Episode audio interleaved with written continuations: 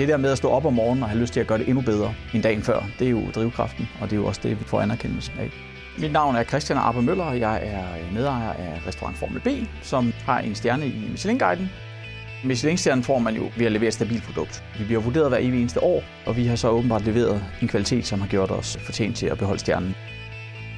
Anerkendelsen betyder selvfølgelig noget både på det personlige plan, men efterhånden betyder det mindst lige så meget på det forretningsmæssige plan. I dag har vi jo flere restauranter, og det er med til ligesom at lægge et fundament, og det vidner om en vis kvalitet, også når vi åbner andre restauranter. Serviceniveauet skal være i orden, og maden skal selvfølgelig være en enorm høj kvalitet. Men ellers så behøver der ikke at være så mange regler omkring måltidet. Det må gerne være en lille smule loose. Vi er meget styret af, hvad vi har lyst til at lave lige nu, ikke? og det gør vi.